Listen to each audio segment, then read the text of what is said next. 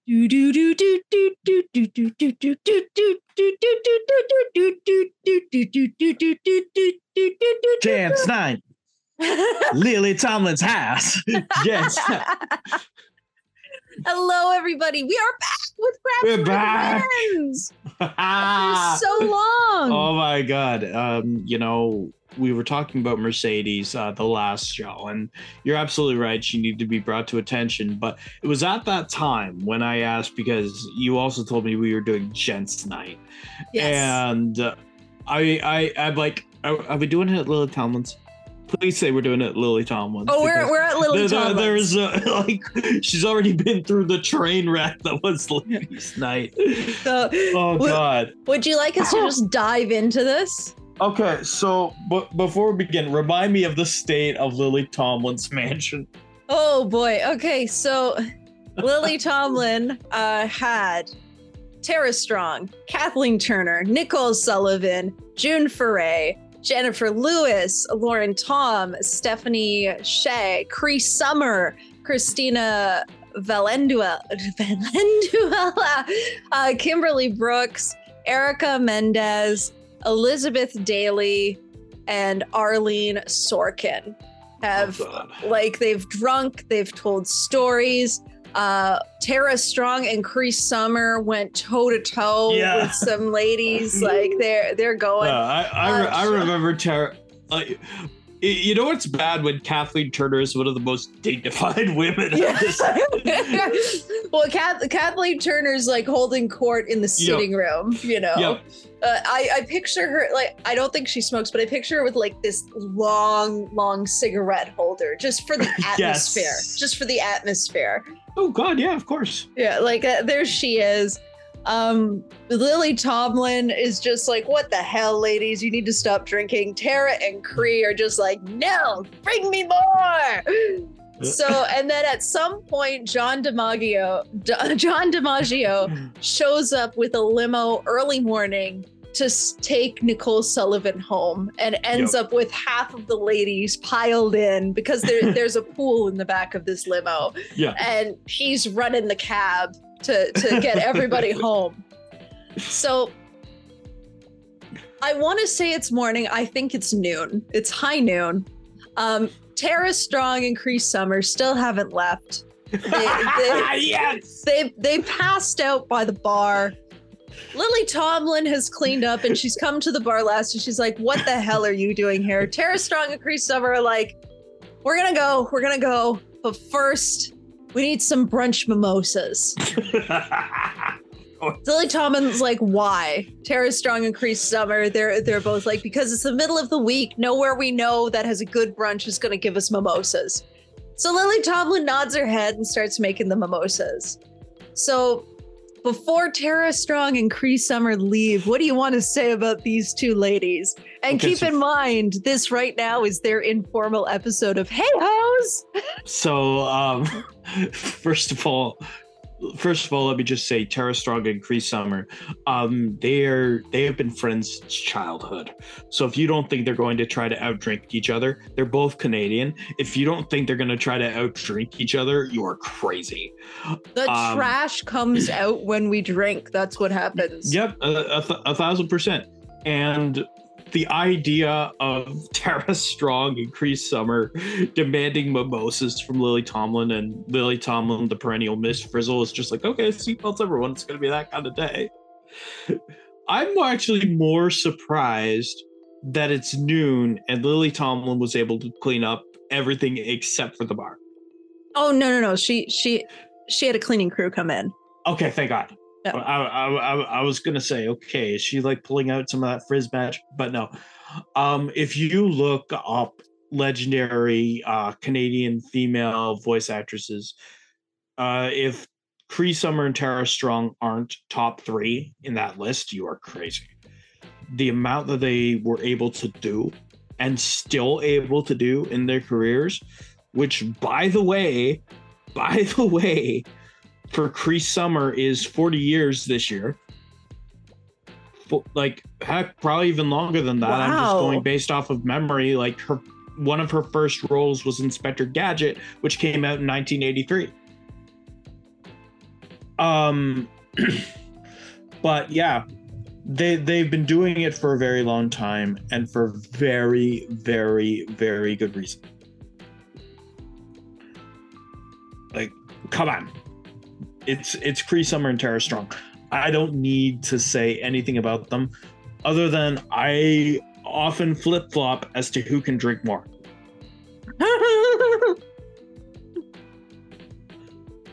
At this point in the in the day, in the night, I don't know. Um But I mean, it- it's it's noon. They've had they've had time to. Look, they've got their second themselves. wind. They've Yeah. got their second wind. It's it's brunch mimosa time.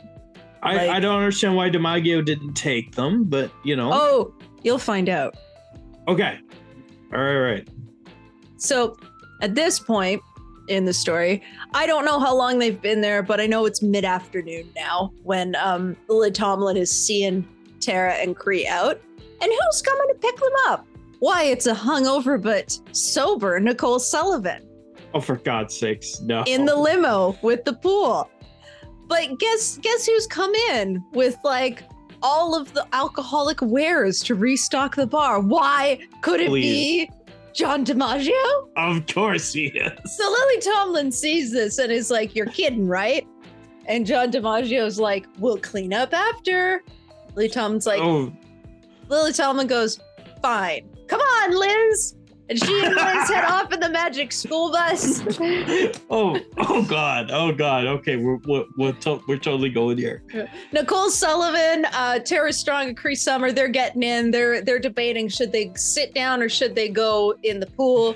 Nicole Sullivan's like, I got all the girls ready. They're they're for brunch. We're having brunch. Uh, John is all like, Isn't it the afternoon? Nicole's like, Shush, shush, shush, shush. Brunch can be whenever you want. And um, Oh my. and then she goes, "Hey, hoes, get on in!" Tara's, Tara and Cree, they just agree. They jump on in with their mimosas, like it's a party. oh my God. John's like unloaded the car, So- the limo. So John, so John has just commandeered Lily Tomlin's house. Yes. Gotta give him a okay. Oh my God. So, So- Nicole Sullivan takes off into the sunset for the, uh, you know, mimosa brunch, not at brunch Yeah. time. And John has uh, magically stocked the bar, and Okay. we got the music going. What what song do you think John's putting on to set the atmos as people are coming in? Okay, so with John DiMaggio, here's the thing. What kind of John DiMaggio am I going to get? Am I going to get sincere John DiMaggio? Am I going to get um, Joker John DiMaggio?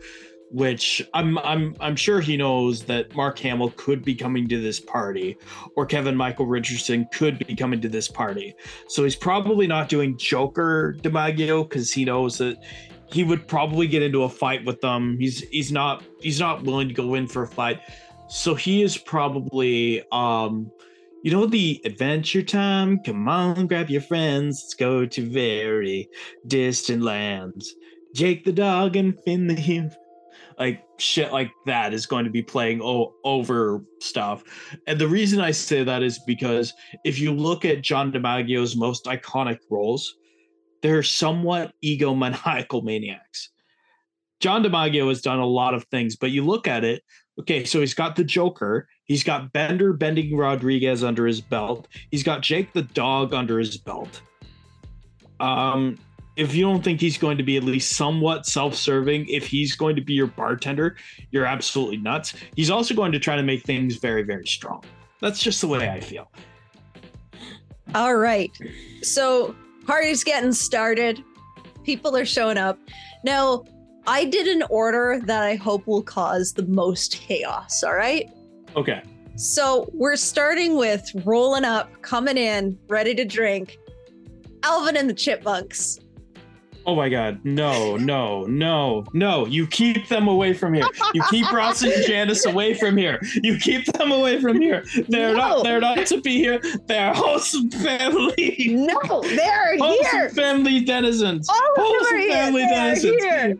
They okay, are okay. here. I have to ask. I have to ask. Okay. Is Ross alone or is Janice with him? Janice is with him.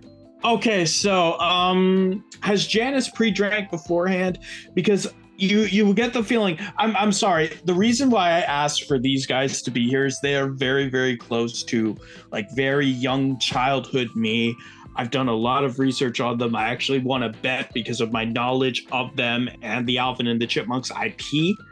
Okay, so I'll, I'll put it to you like this Alvin and the Chipmunks is probably the oldest family owned IP in the world. It has never left the Bagdasarian family. It started off with Ross's father, Ross Sr. When it when he died, it was passed to his children in an equal opportunity ownership. Ross Jr. bought them all out because he saw something in the Chipmunks. Ross and Janice have been running the Chipmunks since the 1970s. they are very, very good at what they do.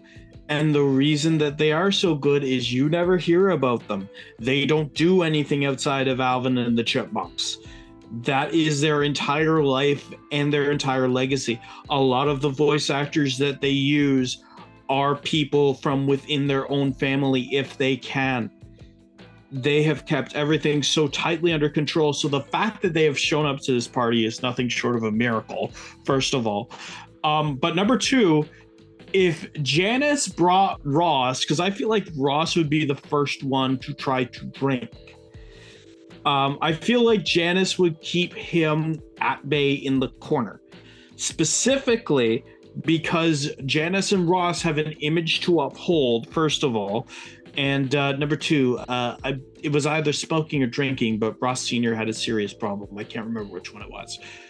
Well, you see, So Janice please- is Janice is just stopping by to drop Ross off. Oh no! Oh no! Okay, okay. Um, so you got so- you got to say what you're gonna say about Janice before she takes off.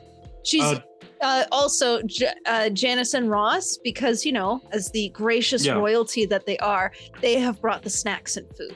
Oh, okay. Well, well, that one that that's that's obvious. It's obvious. Yeah. Um. So I don't think I just don't think Ross would stay very long at this party, even with Janet. But here's the thing. Um, Janice Karman solely created the Chipettes to be female counterparts to the Chipmunks, and Janice has been a driving force of the Chipmunks uh, alongside Ross for 40 years. Um, you you don't look at the chipmunks nowadays without looking at Janice Karman. It's Janice Karman who said, basically, in a lawsuit against Universal Studios, which they won, we are fighting for our kids. That is how attached they are. Nothing but respect for both Ross and Janice. And I hate the fact that Ross is here. I, I really did not want Ross or Janice to be anywhere near this thing because because what what what what can I what can I say about Ross? Um, like because he, he he'd, go to the he'd probably take over bartending from John to make sure nobody goes over the limit. but everyone's gonna go over the limit. that, that's the thing. Yeah, Um, but but Ross has done his due diligence. That's what matters. Plus, there so- needs to be one adult at the party. Well, I understand that, but we had Lily Tomlin for God's sakes and the other one who would just go nuts. Um, so here's the thing, Ross. It heavily depends on who else is at this party to determine what Bagdasarian would do. Uh, specifically, are they people Ross has worked with before? Well, you, Because you're if gonna they are find people out. that if they are people that Ross has worked with before, um, there's two different ways it could go. Mostly with voice actors, it's going to be, holy shit, it's you. That's like that's going to be like ninety percent of the voice actors that Ross has worked with. If it's if it's um, directors, we could be going a completely different way if it's anyone who worked on the um, CGI sequels, we could be going a different way. But if it's voice actors, we're pretty safe. We're going to get the nice Tame Ross, who's just here. He, he, he was just here because someone called him up to be a bartender. And uh, it's a great way to get the Alvin and the Chipmunks IP out there at this uh, party full of esteemed guests. That's the way he sold it to Janice. That's why Janice is letting him go. All right, Uh, well, but I no, have a mad, bigger mad question. respect for Ross Jr. I have a bigger question. So I'm assuming he's gonna have like, you know, a nice top shelf drink that he nurses for a while, like Yeah. that type of thing. He's probably gonna take over the DJing. But the biggest question for everybody is what is the food Ross and Janice have brought? What Um, what are a couple staples? It doesn't have to be all the food, but a couple staples. Oh staples. shit. Okay. Um, Staples. I, I've, I've, I, I'm going to say this just because it's the easiest cop out I can think of, but uh, the finest selection of nuts. Oh my Um, god. uh, Uh. instead of a dessert table, they brought a nut table.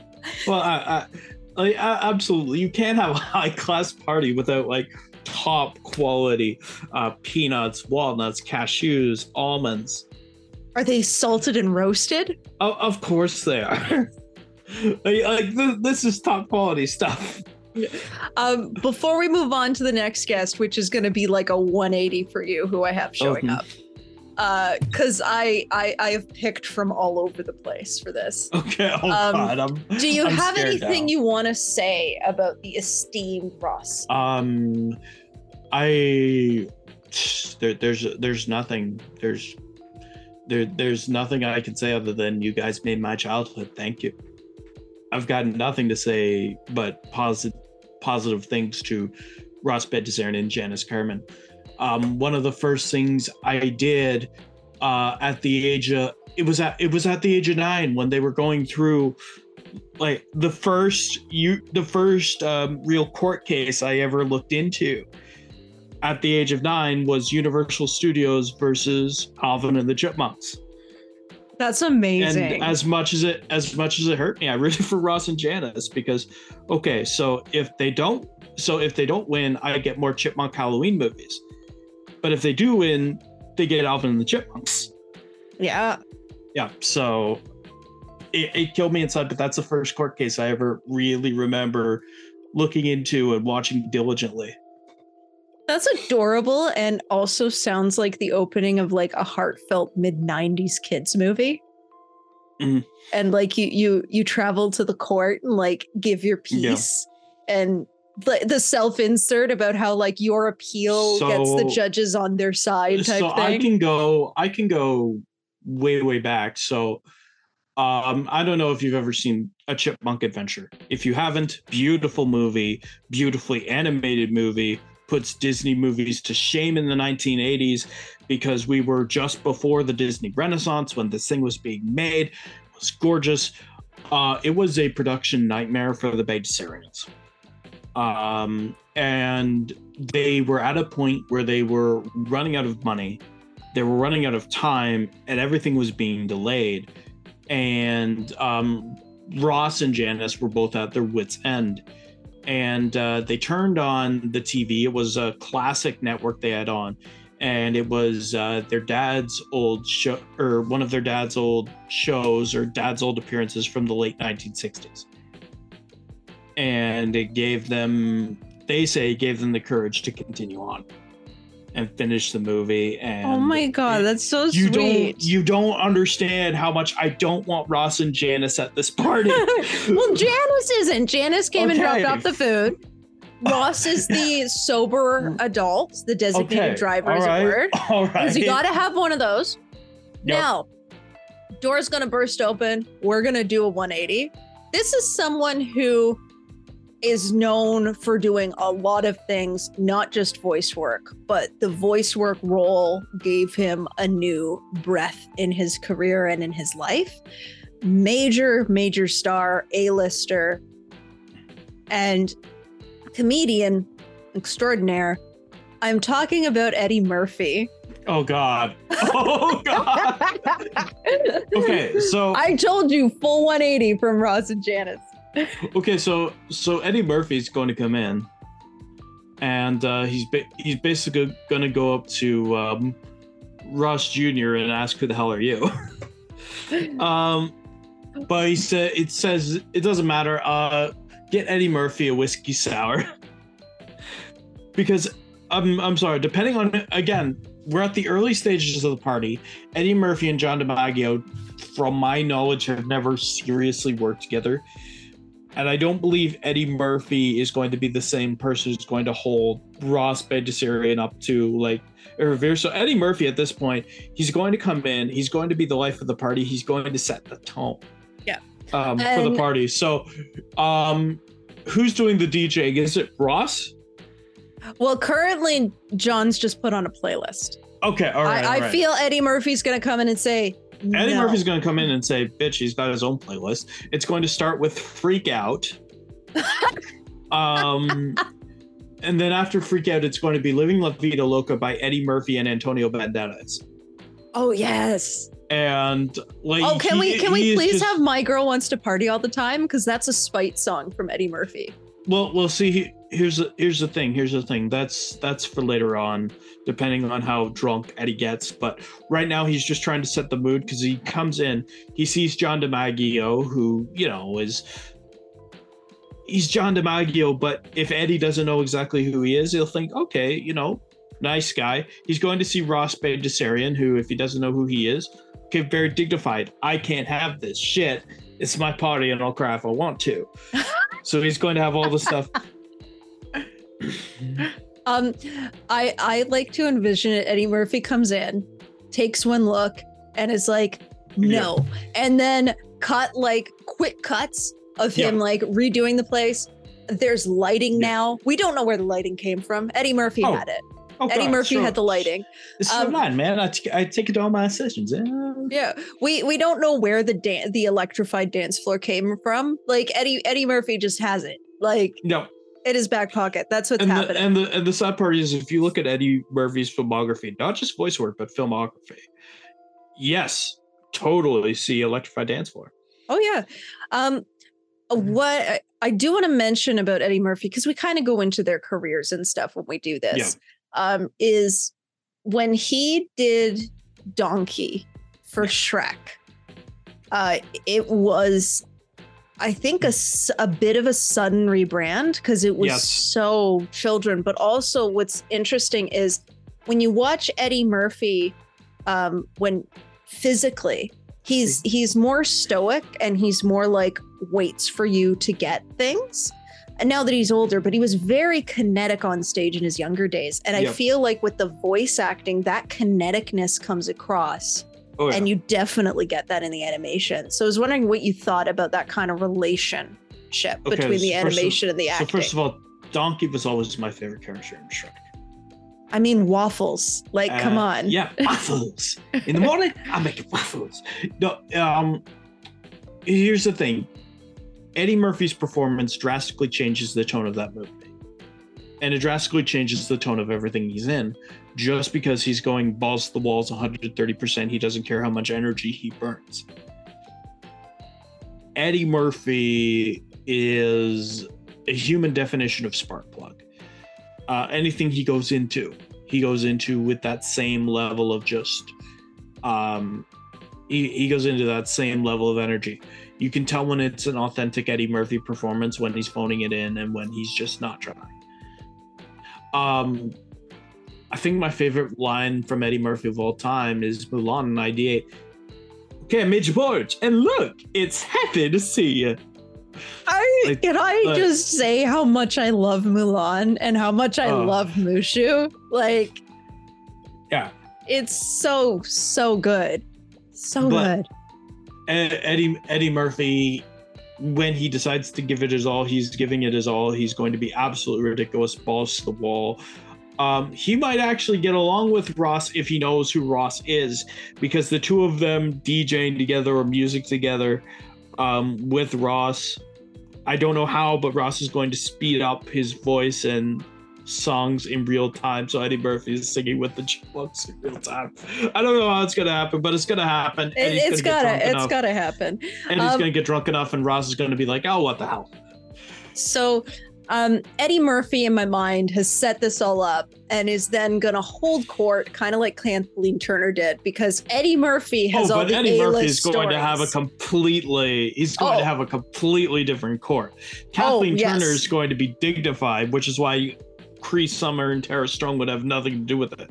No, you you have the extreme opposite ends of the Oh, yeah. spectrum here. oh yeah. You're- like Eddie Murphy is going to be the one that's breaking Lily Tomlin shit. Ross Bagdasarian's going to be the one they're just casually serving drinks, being a DJ, having a good time, depending on who else shows up. All right. Speaking of who else shows up, we're gonna go into, you know, kind of longevity, a bit of old Hollywood. Okay. Get get some some class, some childhood nostalgia. I'm talking about Thurl Raisins, Ra- Ravenscroft How the And- hell are you getting him? and Tony the Tiger. How the hell are you getting him? Like, He was like born in 1914. This is old Hollywood glam, right? that. How did you get him here? The rest of them are at least alive. Well, you Okay, see, Lily so- Tomlin had a Ouija board. And Okay. let's just say some of the So ladies saying- might have summoned somebody. so we're corrupting the magic school bus. Look, I I can't look, But Tara I and mean- Cree, they stayed there the longest because they were messing with some Ouija boards. I'm Okay. like, All right. Well, okay. So if it's Thurl Ravenscroft showing up, first of all, I'm just going to I'm just going to pull an audible here. Um, Ross Bagdasarian is mixing up a drink, prefer probably for Murphy. He's probably on his fourth, and um, he breaks the glass. oh Eddie no. Murphy's gonna go. Eddie Murphy's gonna go. Man, what the hell? What the hell? Ross is just gonna point. He- Eddie Eddie Murphy just looks at Thurl Ravenscroft. He's like, "Holy shit!" And uh, John DiMaggio is just going to, because obviously, like, like, screw Tony the Tiger for a second here. Have you heard Thurl Ravenscroft's voice? yes. like oh my god so so first of all like if you if you take a look at what he was able to do um he he was he was basically any sort of bassist you would want any sort of singer you would want um and he has an era of just plain 1001 dignity about him Uh, can we can we give a shout out to you're a mean one, Mr. Grinch? Oh, oh, a th- oh, a thousand percent. Yeah. Um. Speaking of which, DiMaggio is playing a playlist now. No, no, he is not. No. Um, like the the whole thing, the whole thing. Um, Bagdasarian quickly cleans up the bar as, as as fast as he can. Um, Thur- Thurl sits down, and um, Ross says to him, uh, "Sir." Ross Bagdasarian, it's an honor to meet you. Thur- Thurl looks at him. He smiles. He says, I knew your dad. That's all he would have to that's all he would have to say to that's all he would have to say to Ross. Um he he endorses Bagdasarian um to make sure nobody messes with Bagdasarian throughout the rest of the night. Doesn't matter. Um, he al- he also will take a brandy. Yeah. Um, and you're talking about Eddie Murphy holding court? No, it's going to fight now. Well, I was kind of hoping that at this point the karaoke machine comes out and we've got a remixed uh You're a mean one, Mr. Grinch, which has been mashed up with Yeah. uh My Girl Wants to Party all the time. And now we've got some Mhm. weird shit going on. It's all I'm saying. Oh, they need to get much drunker for that. Yeah. But it's Like- gonna happen now. Oh Like, yeah, it- no, it's it, gonna it- it's gonna it's gonna happen. Who, who else is even here? Because I mean, I'm sorry, you pull Thurl Ravenscroft. I don't even need to say anything. Everybody who's listening knows who he is. Everybody who's listening knows what he's done. I don't need to say a damn thing. Yep. No, it's it's gonna be wild. Um, s I think this is the moment where Eddie Murphy is like, "I'm staying now. Like, Yep. I'm Stan. Let's see. Let's see where this goes." Um, so at this point, anything else you want to say? Ah, nope. All right. Okay, we're going to go into the next person. So coming through the door, kind of coming into this swinging party, being like, "Holy shit, what's going on here?" Uh, we've got somebody who's been on Johnny Bravo, who's uh, been on Gargoyles, Dexter's Laboratory, uh, Penguins of Madagascar series, uh, has done some work with Lilo and Stitch. I'm Yes, he has. talking about Jeff Bennett. I knew it. Uh, okay, so here's the thing. Jeff Bennett was one of the people I was expecting to show up at this party. Um, Wait, you Because- were or you weren't? because no, I was. okay, okay. Be- because here, here's the thing. Jeff Bennett, you take a look at his career, he's been in everything. He his voice is so versatile that he can do almost anything. He can do almost everything really, really well. But Jeff Bennett, in very few cases, is not the first person you think of when you hear a specific voice. It's almost never Jeff Bennett.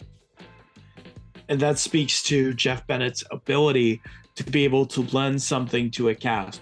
So, first of all, Jeff Bennett is going to come in. Uh, the first person he's going to immediately recognize, other than um, like there's there's a difference between recognize and talk to. I think Jeff can easily talk to Ross Bagdasarian at this point in time. Jeff will be in reverence of Thurl Ravenscroft, who isn't. Anyone who thinks of old Hollywood would be. Uh, Eddie Murphy at this point, however, has taken all of Thurl Ravenscroft's attention. And Ross is just trying to cater to Thurl as much as humanly possible. Jeff Bennett isn't going to change any of that. He's just happy to be here, striking up stuff, um, lo- looking at you know where Ross is, where IPs are. Jeff Bennett's always trying to do something because he's worked with just about every studio there is. Um, so I I know that Jeff is here. He's going to set the table for a couple of other people. He's going to come in. He's going to seem, you know, he, he's going to seem like a guy. Um, I don't know. Jeff seems like a gin and tonic guy. I don't know why, but he just does. I like that you're like, I don't know why, but I, I see Yeah, I don't, I don't know. I don't know why, but gin and tonic. this is happening. All right, all right. Now, at this point in the party, I think it's safe to say sun's going down. Yep. What what's John up to in all this? What's what's going okay, on? so what? So what? So what's DiMaggio doing? First of all, um, Ross Bagdasarian has taken over the bar.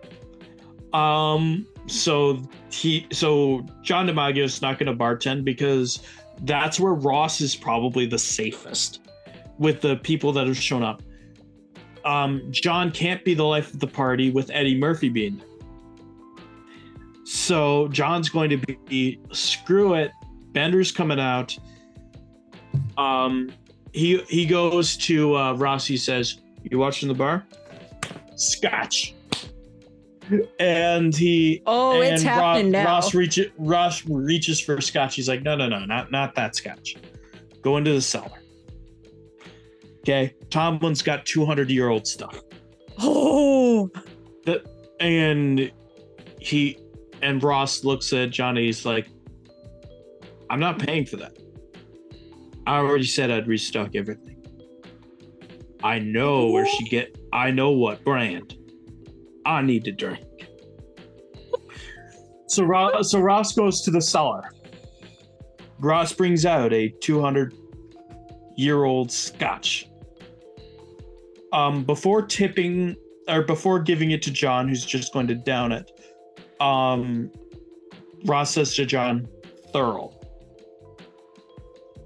and he gets a shot glass, fills it up for Thurl, toasts the crowd, drinks, and then he gives John the bottle.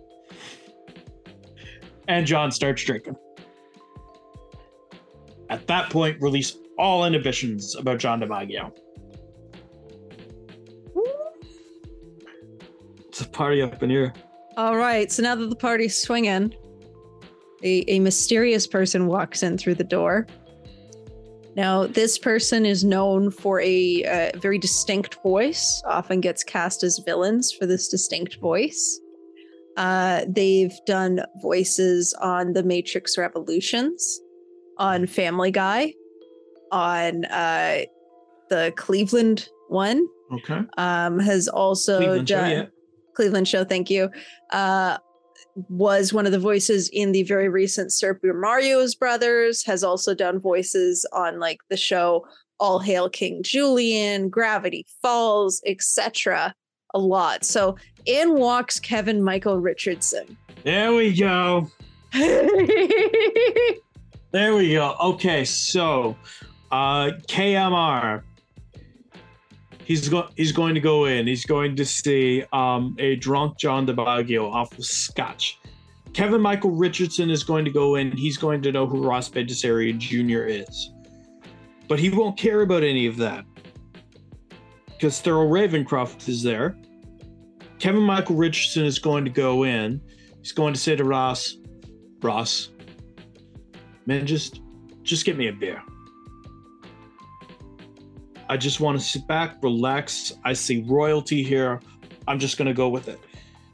Kevin Michael Richardson is not going to do anything because John DiMaggio is going to come in and he's going to say, in his best Joker, I took him from you.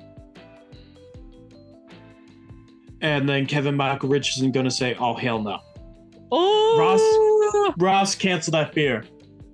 Get me what DiMaggio's drinking." And um, Ross is going to go, "You, you sure? It's 200 year old Scotch." D- DiMaggio is going to antagonize KMR even more. Uh, K- KMR just goes and says his ac- his ass is going to be black if I don't see it.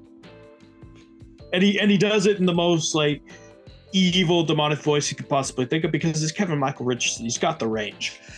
So Ross goes in, digs out another bottle of this 200 year old scotch. Um, does the customary thing because it's all good. If you're going to drink scotch, Thurl drinks first. So shot glass for Thurl, rest of the bottle goes to KMR.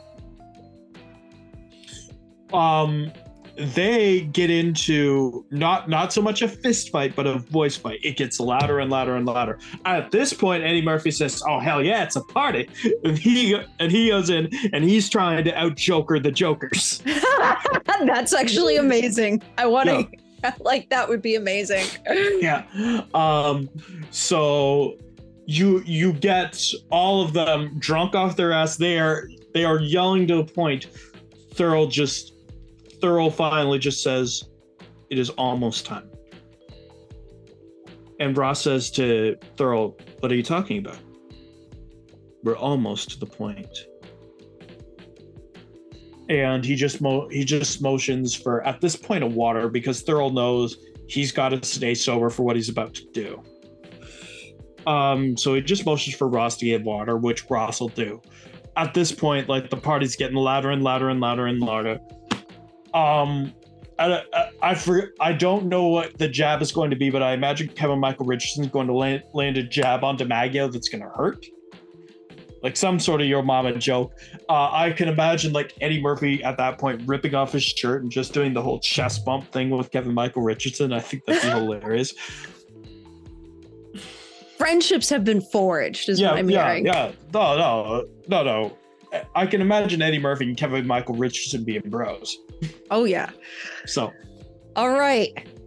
So at this point, party's swinging.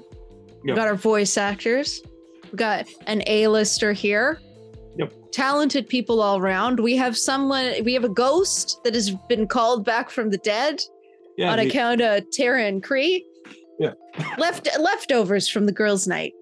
Uh, so this- Thurl Ravenscroft is leftovers. oh my god. At this point, we get someone in who they are noi- known for voice work. Uh, they are also known for live action. Uh, they are dignified. They have a long resume. They are um, what I would call definitely have that theater actor vibe going on. Esteemed, one might say. So we have Keith David Williams walking in. Ah. Ah. Oh my god. Uh, I just want to shout out he's had roles in Coraline, Princess and the Frog. Very famously, They Live.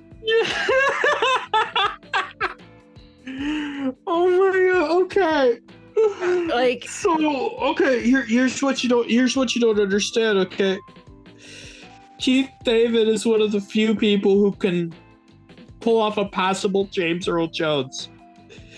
That's how bassy his voice is. I know. Uh, also, want to note he is classically trained and has won three Emmys and also been nominated for a Tony Award. Okay, so so first things first. Keith, Keith David is going to come in. He's going to see the fight that's developing between um, DiMaggio, Richardson, and um, Murphy because it, it- it's totally going to be developing. Um, Keith is going to come in, say to Ross, "Who's who is in charge here?" Um, Ross just says, uh, "DiMaggio," and Keith David says, "Remind me again, which one of these hoes is DiMaggio?" And um, Ross points to John DiMaggio, and Keith Keith is going to be like, "Okay, so it's going to be that kind of party." He he looks to Thurl. Thurl looks at him. They both smile. He says, "Okay, so tell me, what has DiMaggio been drinking? 200 year old scotch. Get me the 250 year old. And he, and Ross says, it's not mine, but, but why? I need to establish dominance. Yes. Yes. So- yes. so, yes. So Ross goes, he gets a 250 year old scotch. Um, Keith looks at Thurl. Keith says he drinks first. So Ross is again shot glass for shot glass for Thurl. Keith gets the 250, and instead of going up and joining the party right away, Keith is just sitting there, casually drinking a giant bottle of 250 year old scotch.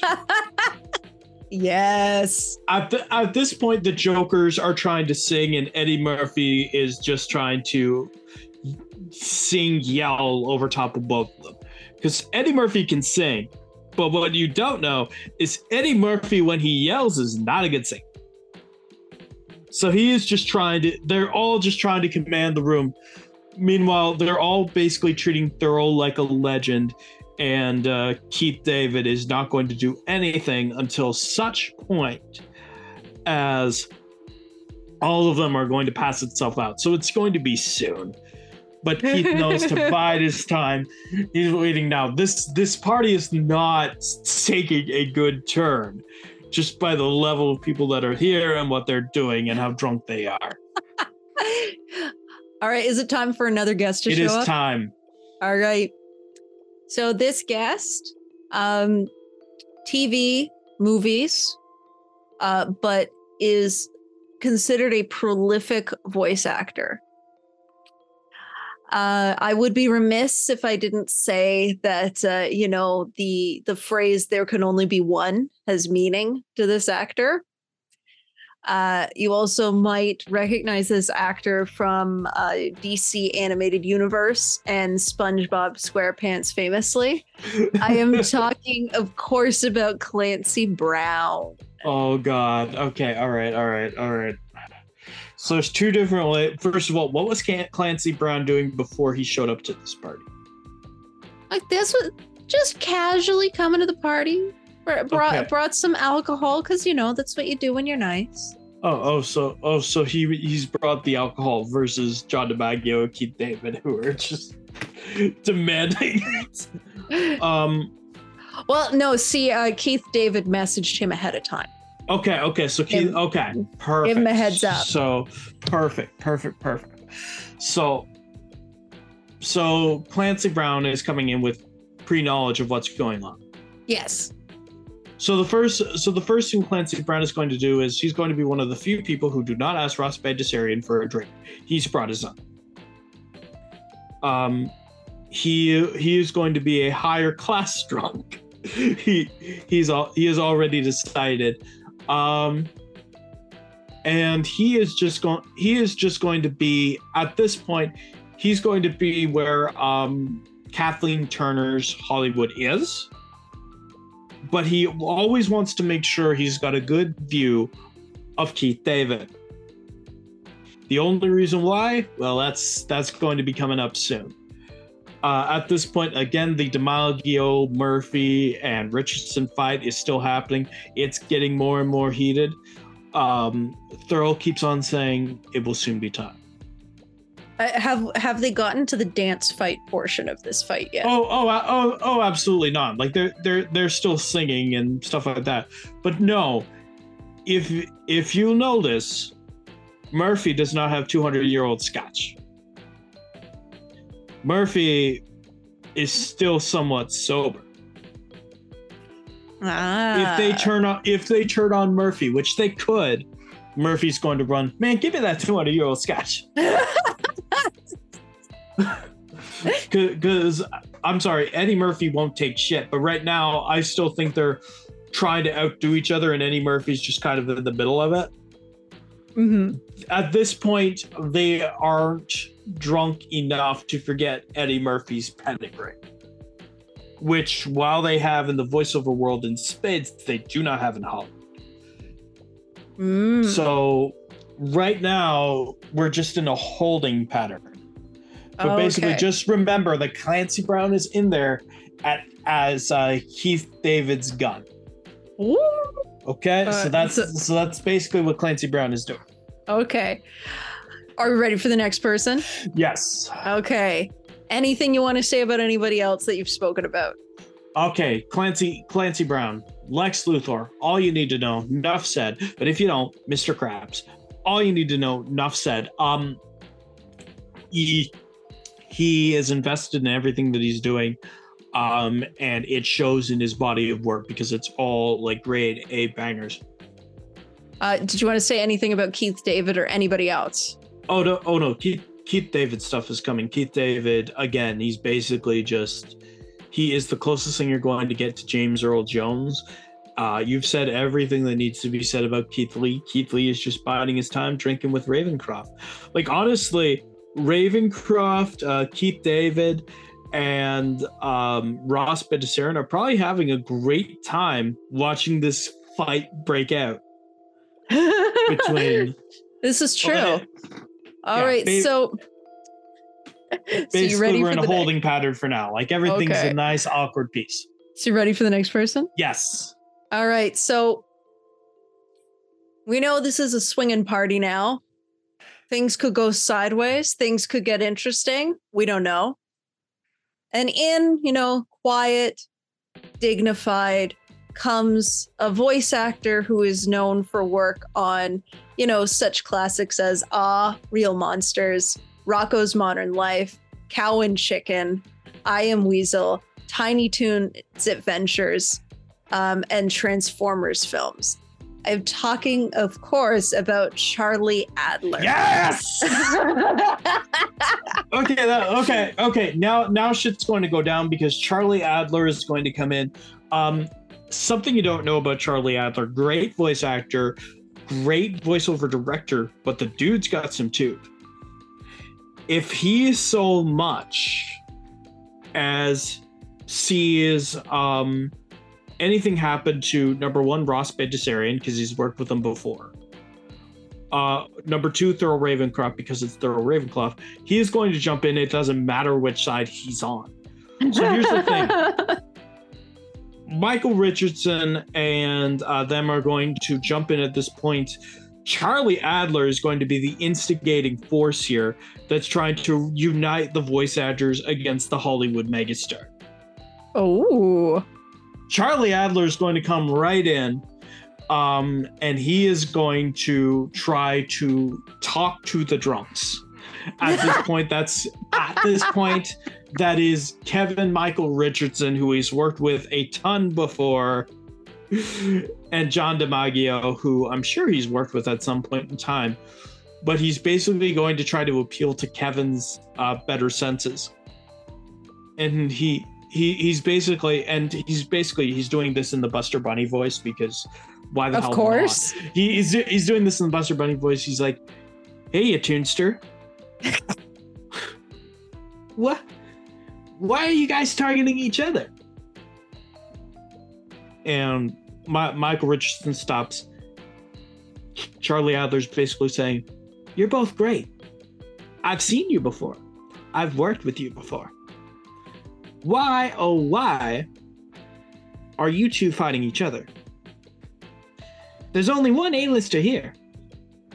It's not Ross. It's not Keith. It's not the holy crap. Their their Ravenscroft's ghost is here. But no, it's Eddie. Oh no. Why are why are you fighting each other? You could be fighting Eddie. And it's at that point when Kevin Michael Richardson he takes a step back. At this point, Keith David throws a little nod to Clancy Brown. See, they knew that Charlie Adler was going to come to this party and that he was going to cause shit because that's what Charlie Adler does. So Clancy Brown is going to try to go over and smooth things over. He's not going to get Kevin Michael Richardson because Charlie Adler's already in his ear. He's going to try to get John DiMaggio. And he's like, hey, listen, without those A-listers, we may not see a point where we got jobs. You remember Ghostbusters and Ah, the real Ghostbusters? And when John DiMaggio says, "Man, I was, man, I wasn't in that." Um, Clancy Brown says, "Uh huh." Keith, help!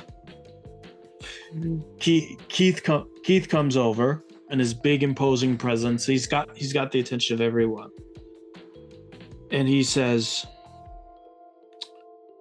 "There is only one way to solve this beef." Keith is Keith then takes his flask of 250 year old scotch. He downs it. Eddie Murphy at this point is pissed. John DiMaggio at this point is pissed. Kevin Michael Richardson at this point is pissed. Because remember what I said before Keith David asked for 250 year old scotch to establish dominance. So they're all pissed because they now know who the most dominant drunk in there is. And they're all looking at Keith and they want to destroy him.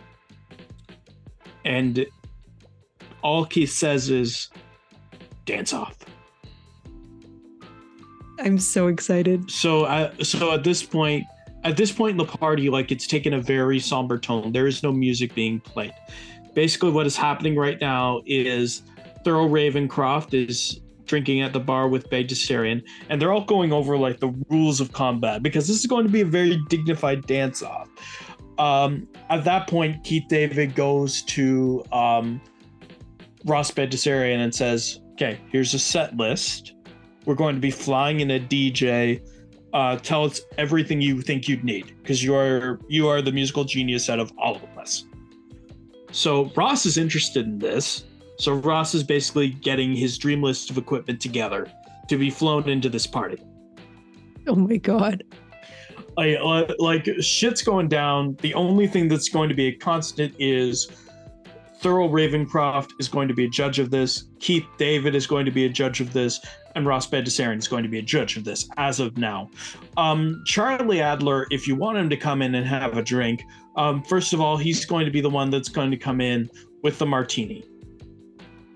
Mm, And the reason he's going to come in with the martini is because it's significantly weaker than all the 200 year old scotch that's coming out. But he wants to seem like a pseudo dignified as he goes and basically is an agent of chaos.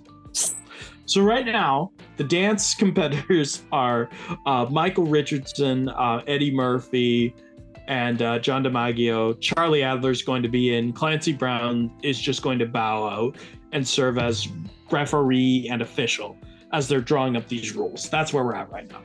okay. So At this point, I'm going to throw a bit of a curveball. Okay. We're going to have two unlikely characters walking in. This is because one of them came in, wasn't seen, wasn't sure what was going on, felt a little out of place, and has just been like skulking outside No. by the door, wondering if he can come in. The other one doesn't give a fucking shit and can actually bridge the gap between these two parties, walks in and tells Eddie Murphy, I haven't seen you since 98. So the person who walks in first uh, has is a prolific actor, movies, voice work, and I'll focus on the voice work right now. We've got the Jackie Chan TV show, all the Kung Fu Panda movies, Mulan, which is where uh, he knows Eddie Murphy from, and that's just scratching the surface there. Uh, he has been working uh, since goodness knows how long, very, very long time. I am talking, of course, about James Hong, hmm and he is dragging someone who is mostly known for movies, especially late 90s, early 2000s movies, and stumbled upon a talent he had with one particular voice and would get hired to do that particular voice all the time. And you might know him from Scooby Doo. And I'm talking about poor Matthew Lillard getting pulled in Oh no. By James no. who will not have this, will not have this at all. Um, but obviously, James Hong sees there's going to be a dance off and is all for it. It's Yep. like, oh, no, no, no, no. We need costumes. Let me get my costumes because James Hong travels with a costume trunk. Like, we need, if we're going to do it, we got to do it properly. And he just throws Matthew Lillard into the room, being like, you hold your head high, youngster. Um, and so, now, where do we go from there? um, so after, so obviously, of course, um, see, I, I've, I've, do I want to make Matthew Lillard look great? That's what I'm. That's what I'm going to be the toss up because James Hong, you've already said what he's going to do. He, like, so basically, calls are being made, uh, things are things are being around. Um, Matthew Lillard, I feel like regardless, he's going to try to go in and and impress. Because let's be frank here, let's call a spade a spade. Matthew Lillard is the only person who, in the Scooby Doo franchise anyway, who has gone from live action to animation years down the line. So they had, like, whoever was casting Scooby Doo had to have seen something in Shaggy. But at that point, there was nothing. Like, Matthew Lillard is going in there with Titans and is basically like he's the he's the he is the youngest one of the crew by far. Mm-hmm. I can totally believe he does not believe he belongs. Like he's like he's going to basically go up to the bar and say, "Yeah, like who's the bartender?" uh, because the only the only thing he don't because here's the thing, DiMaggio can stand on his own. Like everyone up to this point can stand on their own based off of what they've done. Matthew Lillard's going to come in, see all these legends, get starstruck. He's being forced in there by James Hong, so he's he's basically going to be Shaggy all night.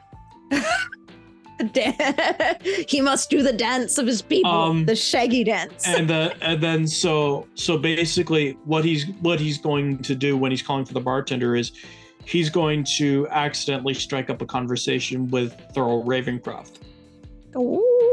Who uh, who is by far the most respected person there. Because think about it, Ross Bagdasarian is bartending right now. He's getting his list of equipment together, so it's going to be a little bit. Um, James Hong has, for for the moment, established peace. Um, Charlie Charlie Adler will not touch Matthew Lillard or James Hong Mhm. simply because, man, Matthew Lillard comes in. He knows he's a fish out of water. So why would you push that further? yeah. Um, so he's not going to touch him. Um, and then Matthew Lillard, upon seeing Thurl Ravenscroft, is going to be zoinks! like, you're Thurl Ravenscroft! and, and he and he says, Yes, yes, I am. And you were in that god awful movie in 2003. Oh no! And, and, Oh, and no. he and he and like like Matthew Lillard is going to be like, yes, I was. And um, all Thurl says to him is, "Did you learn from it?" And Matthew says, "What did you learn from it?" Matthew just nods his head yes. Um, with you, so basically what happens is Thurl motions to a stool to pull Matthew Lillard up. And he says, There's one way to prove that you've learned from it.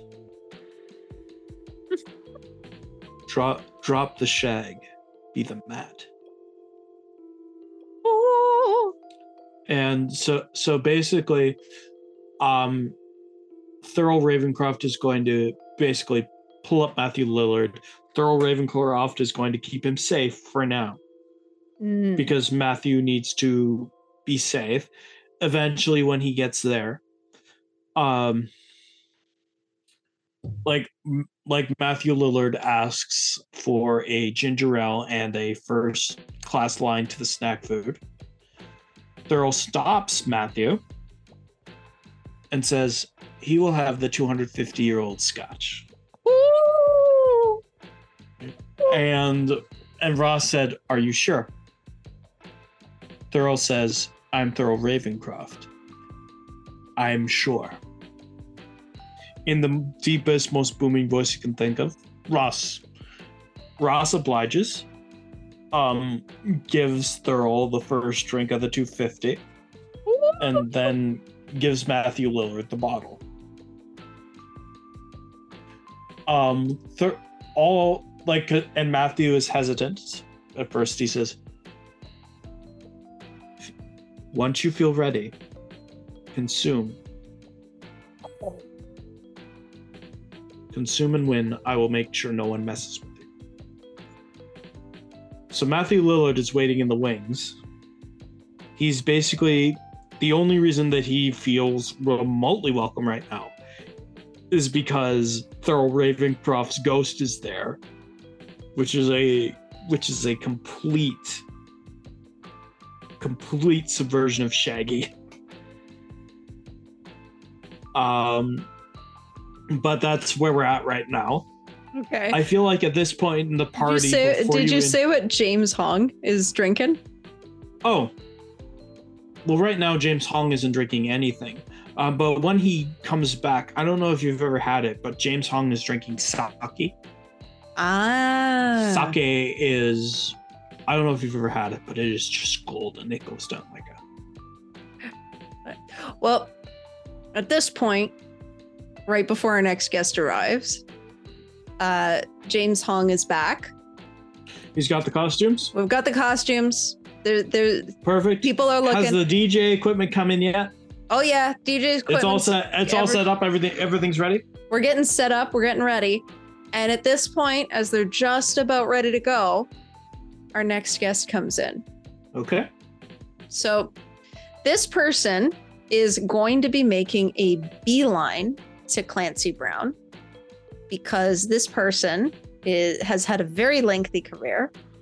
Uh, they've been on Adventure Time, on Rocko's Modern Life, and very, very Oh, famously, please. they've Oh, been please. on Oh, SpongeBob. please. yes, it's so him. I'm talking about Tom Kenny.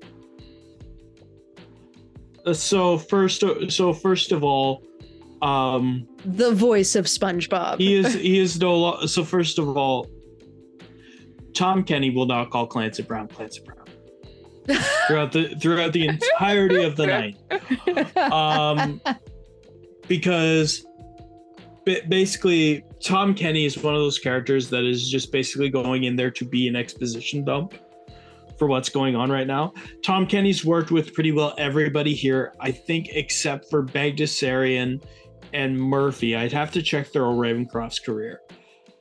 Um, but that being said, like he's going he's going to come in, he's going to go, Mr. Krabs, and like just make a beeline, make a beeline for Clancy Brown. Now, of course, Clancy Brown is going to be offended as all, as all hell until he realizes it's Tom Kenny. And we finally get like, you know how the women were like kumbaya. This is the first real kumbaya pairing that we have here. Everything else has been kind of contentious. You've got the mentorship between Matthew Lillard and Thurl Ravenscroft. But the but these are the two. Um, they're going to start drinking um, with each other. SpongeBob is going to just have a it's a it's a simple Ryan Pepsi. That's that's what he's going to have. Um, Clancy Brown is just slugging away, and um, they start singing sea shanties.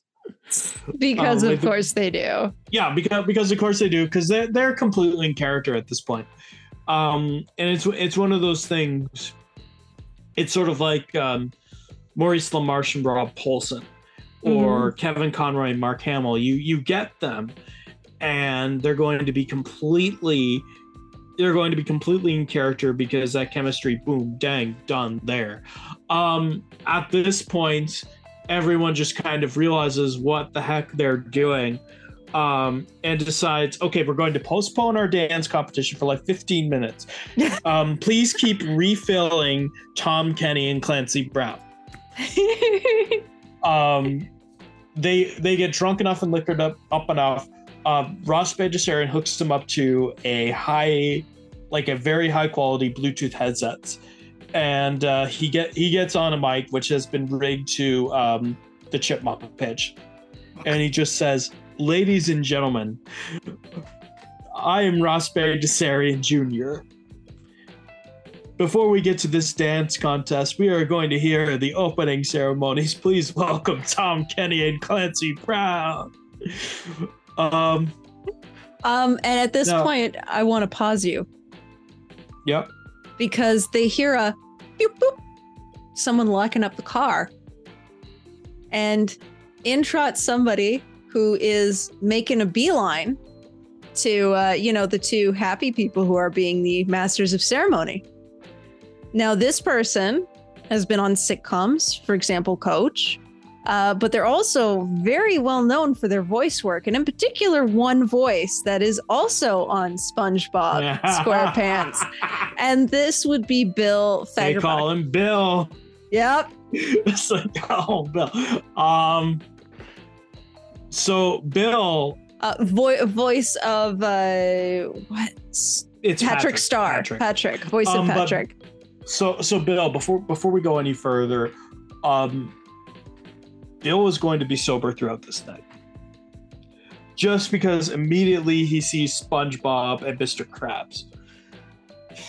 And um if you watch any interview with uh, Tom and Bill together, they are trying so hard to not go into character when they're together. It, it is it is it is magic to see. Like screw screw their voiceover work for a second. Like the amount of friendship within the SpongeBob SquarePants cast is second to none. Just because of what they're able to do and how much you can see that they will appreciate each other and do each other. So basically, um, Bill is coming in. At this point, the two happy people are starting to sing for the opening ceremonies of the dance off. Um, and at this point, it's been decided that Bill is going to join Tom Kenny on commentary for the entirety of the dance off.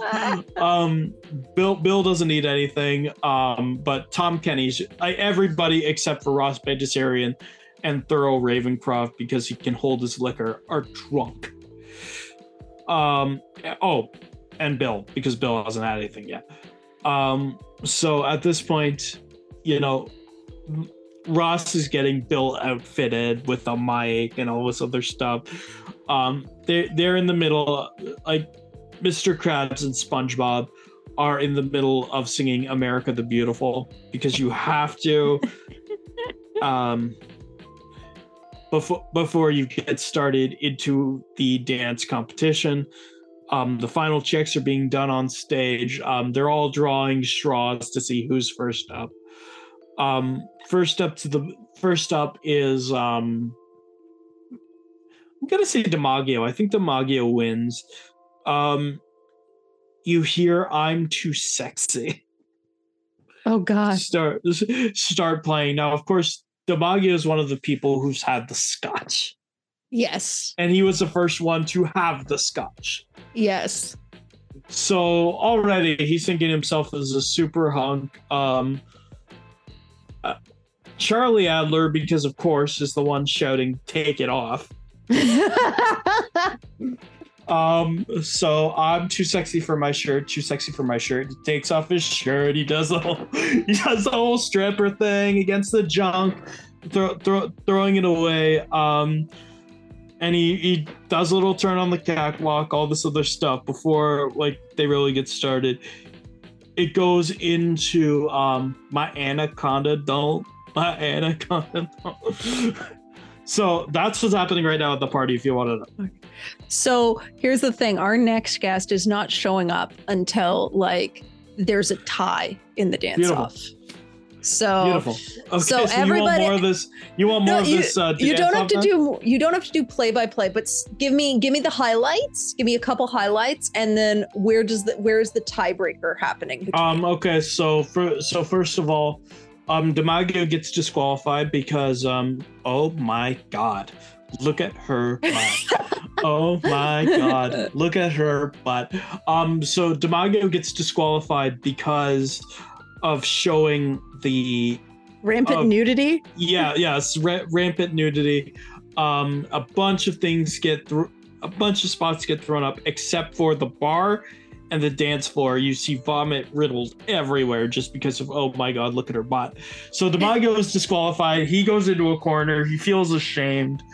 Um and uh it goes into kevin michael richardson and kevin michael richardson goes into Only You by Sinatra. Okay. And um, he gets Charlie Adler up. Mhm. And they have a and they have a nice slow dance because Charlie Adler has been this agent of chaos, and I just think it's I just think it's fun to get the two of them and just get the two of them involved. Um, so they score pretty high marks. Okay. Okay. Um, Keith David Yes. decides to throw his head into the ring, and it is he comes in. First of all, he leaves the party for a quick second. He comes in. He um, calls up Ross Bagdasarian, who starts um, singing "Born to Be Wild" by Steppenwolf in the in the uh, Alvin Seville voice, because of course Yes. um he comes in he drives through lily tomlin's house with this harley Oh my god. and and he ta- and he takes off the and he takes off the motorbike and then all of a sudden just like rip rips something off but unlike joe DiMaggio who actually kind of made everyone sick and was disqualified keith david because of course he does has a bulging ripley physique and all the while on commentary, you're hearing uh, Tom Kenny and Bill Fagerbakke just gush over how gorgeous of a man Keith David is. Uh, um, Um, so are there so any ba- other highlights in this dance off? Um, so I'm Eddie assuming Murphy- E- Eddie Murphy goes full Michael Jackson. I'm assuming. well, Eddie Eddie Murphy, um, he starts off breakdancing. oh wow. Um, and when he realizes that isn't going on, um, all of a sudden he starts. He starts like just. All of a sudden, he just points to a strobe light on the top there. Everything goes out, like power goes out seemingly everywhere, and he gets this fog rising up, and then all you hear is da da da da da Da, da, da. Now, of course, Eddie at this point he's been drinking and he's full kinetic energy. Nothing can hurt him. He's doing the full Michael Jackson dance. Um, he he does a moonwalk into the Harley, Push, God. um, because nobody's going to tell Keith David to move it. Yeah. Um, I think this is the point when I'm the next Yep. guest is gonna arrive. So all that vomit, yep. uh, the the choreographed dance numbers, uh, has activated the Ouija board in the closet, Yep.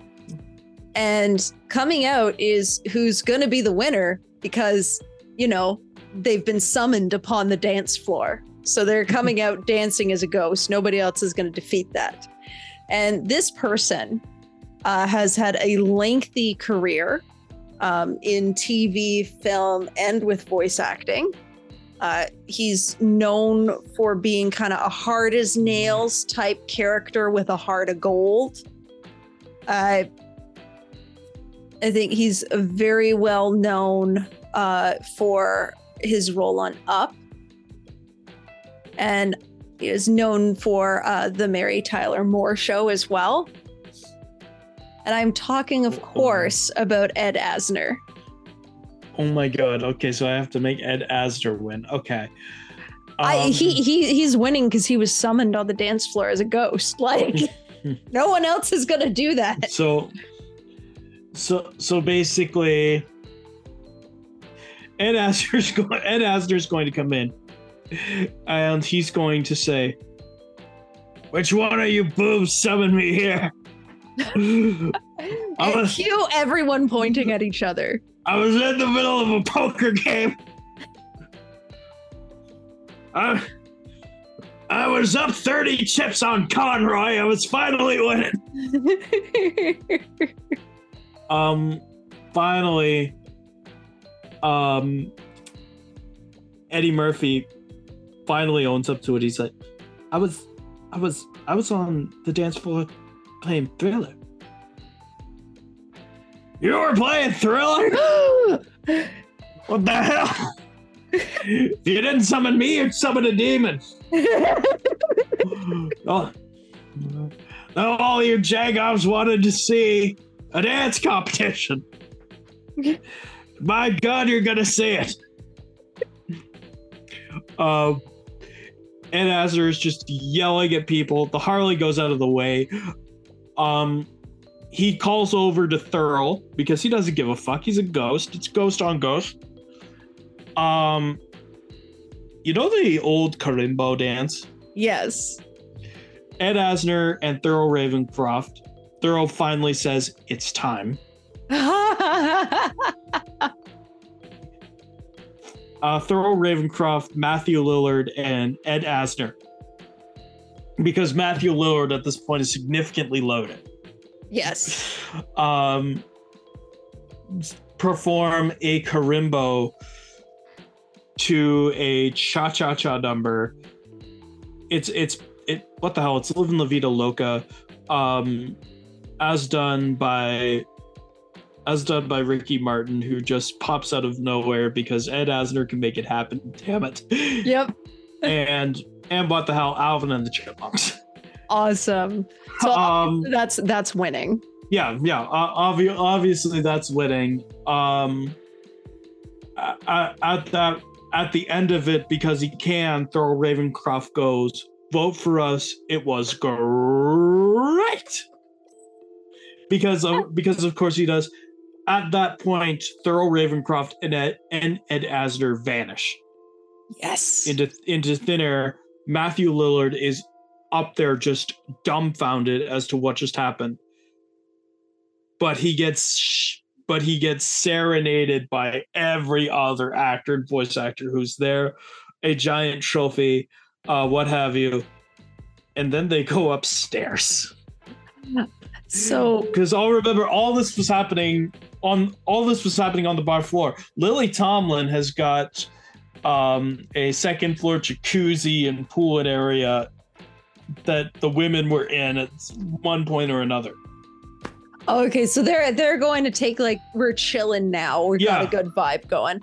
So there's always that one person who shows up once the vibe is already going. The good Yeah. vibe is happening. And so in walks our final guest. I will warn you, I have a major surprise for how this thing ends. Okay. Um, but it's an out of left field surprise because it's me. But this is the final guest, not the surprise, the final guest. Uh, so this person uh, is known as an actor, comedian, writer, producer, and musician, and is known for roles in a- uh, adult animated television. And what I find most humorous about him is uh, he uses the same voice in two different shows for two very different characters to the point that there's been a crossover episode. Oh my god, as no. well. Oh god. Okay, So- I know who it is. Oh, this is perfect. I am talking, of course, about uh, H. Jon Benjamin. Jon Benjamin. and you would probably know him from Bob's. Burgers and Archer. Of course he comes in at the end. Of course he comes at the end. Yeah. Um so H. Jon Benjamin comes in. Um he orders the archer drink because of course he does. Yeah.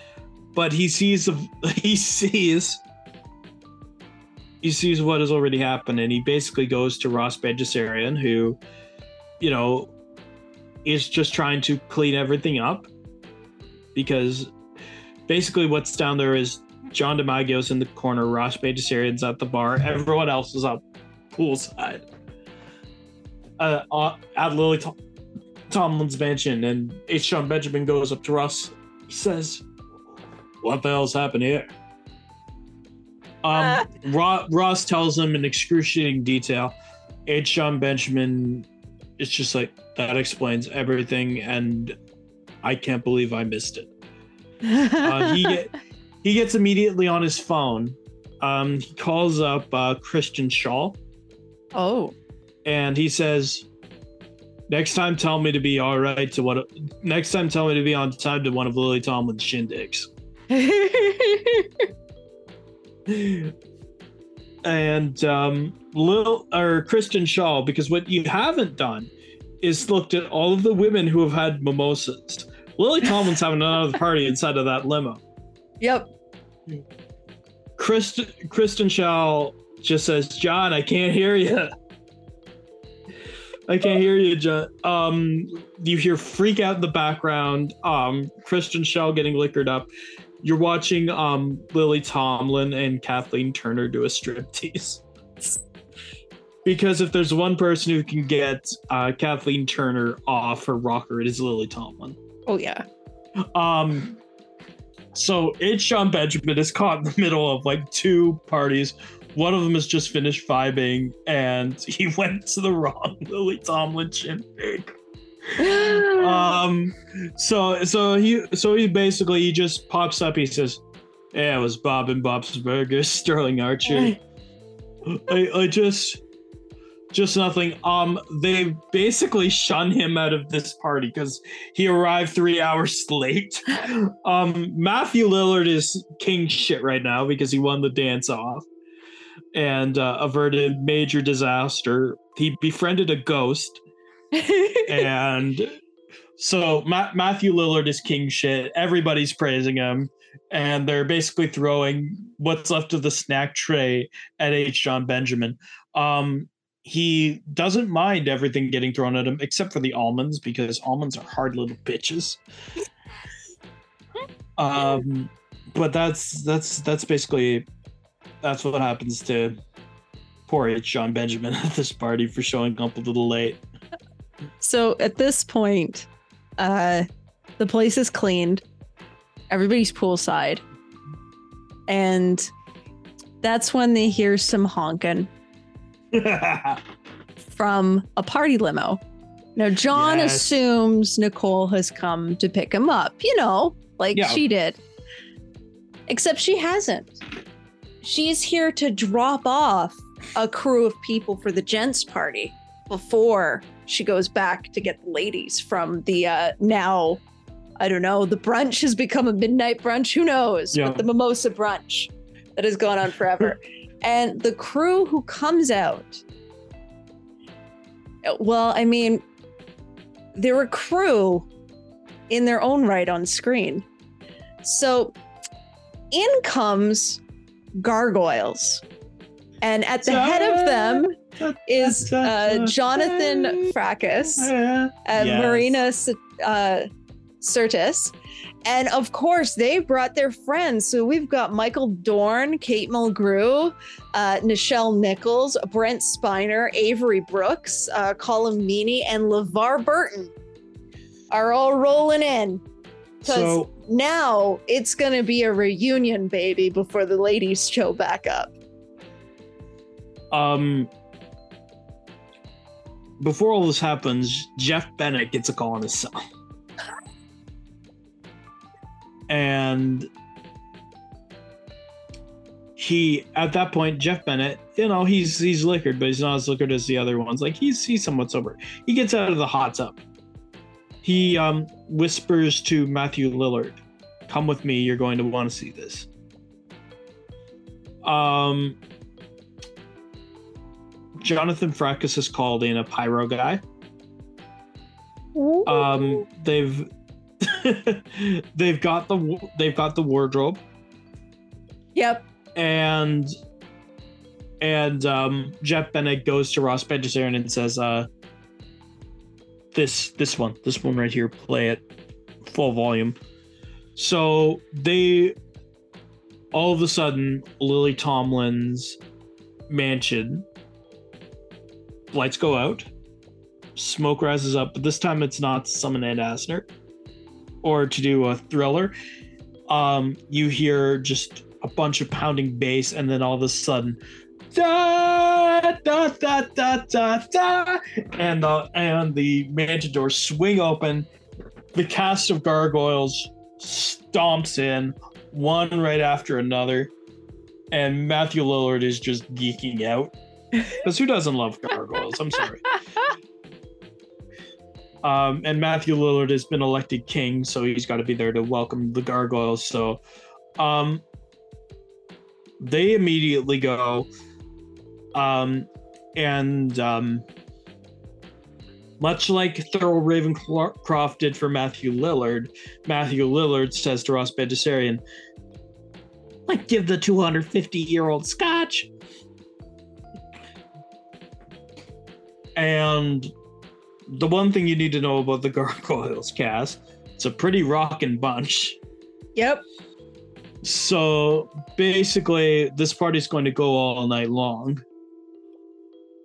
Um, And of course, uh, Nicole's back with Yep. the party limo and the ladies, who for some reason still have mimosas. We don't know where they came from. Uh, Lily Tomlin and Liz are back as well. oh shit. And we're all poolside. Yep.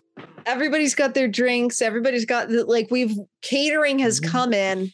Uh, it's a big reunion, but you know, the pool seems seems a little full. And you know, they ask, you know, what else can we do around here? And that's when Lily Tomlin reveals that there is another level. There is an upper level that that happens to have a small pool with a tiki bar. And there may or may not be people who we haven't spoken about at the tiki bar. and that's where I'm leaving off this story until next time.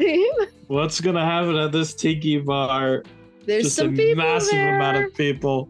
Yeah, this is this is a swinging place. Please tell, please tell me that Rob Paulsen's going to be there in like a full feather boa, and and Maurice LaMarche is just gonna be there hating his life, but he lost a bet to Rob, so that's why he's there.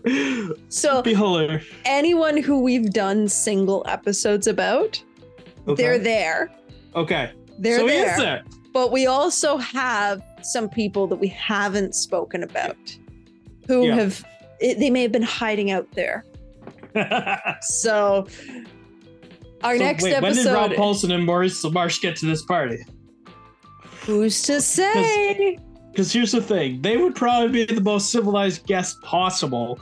Both of them have worked with Ross, uh, and both of them have enough clout that Eddie Murphy wouldn't bother them. Charlie Adler couldn't fuck with them. As a matter of fact, Rob Paulsen would probably fuck with Charlie Adler. So, you know, we're, we're at a point And, and, for, and for the record, how did Mark Hamill get here? How did Haley Joel Osment get here? How did Kevin Conroy just show up from the dead? Like he's a ghost too. You, it's like I told Ed you there's a Asner Ouija elaborate- board in a closet. Ed Asner had an elaborate summoning. There's a Ouija board, damn it. So anyway, uh, the part three final part is Tiki Bar. Um, when we'll go through the people who we've missed, and then we'll talk about the people who we've already talked about and how this big shindig is happening. Because we are on, is it day three now? We've started yeah, on this yeah, it'll be day three. All right. On that note, everybody, uh, thank you so much. If you haven't checked it out already, please do check out the Extractors uh, that is out. Um, and there will soon be a Safe for Work version coming out, which will be like 12 minutes long. So, Oh god. uh, 10 of those 12 minutes will all be me, Cloris Feldman. Uh, and on that note, I do want to say I did uh, an interview with someone over on the like the naughty audio side, and you got some compliments for Oh, Brad and Chad. Yes, because they were freaking out over how um, the Brad and the Chad uh, sound very similar to people on uh, Letterkenny and I was and I was like, you got to understand, all, all Canadians, at least those in Ontario, we we know people like that. It was Yeah. not hard for Nathan to make that No. dynamic happen. So you got a huge compliment. They were so overjoyed. oh shit, send me the link to that. Yeah. Well, it's coming out soon. It hasn't come out yet, but it's coming out soon. So keep your eyes on that. Uh, and on that note, thank you so much. Would you do you have any final parting words on this on the part two of this party?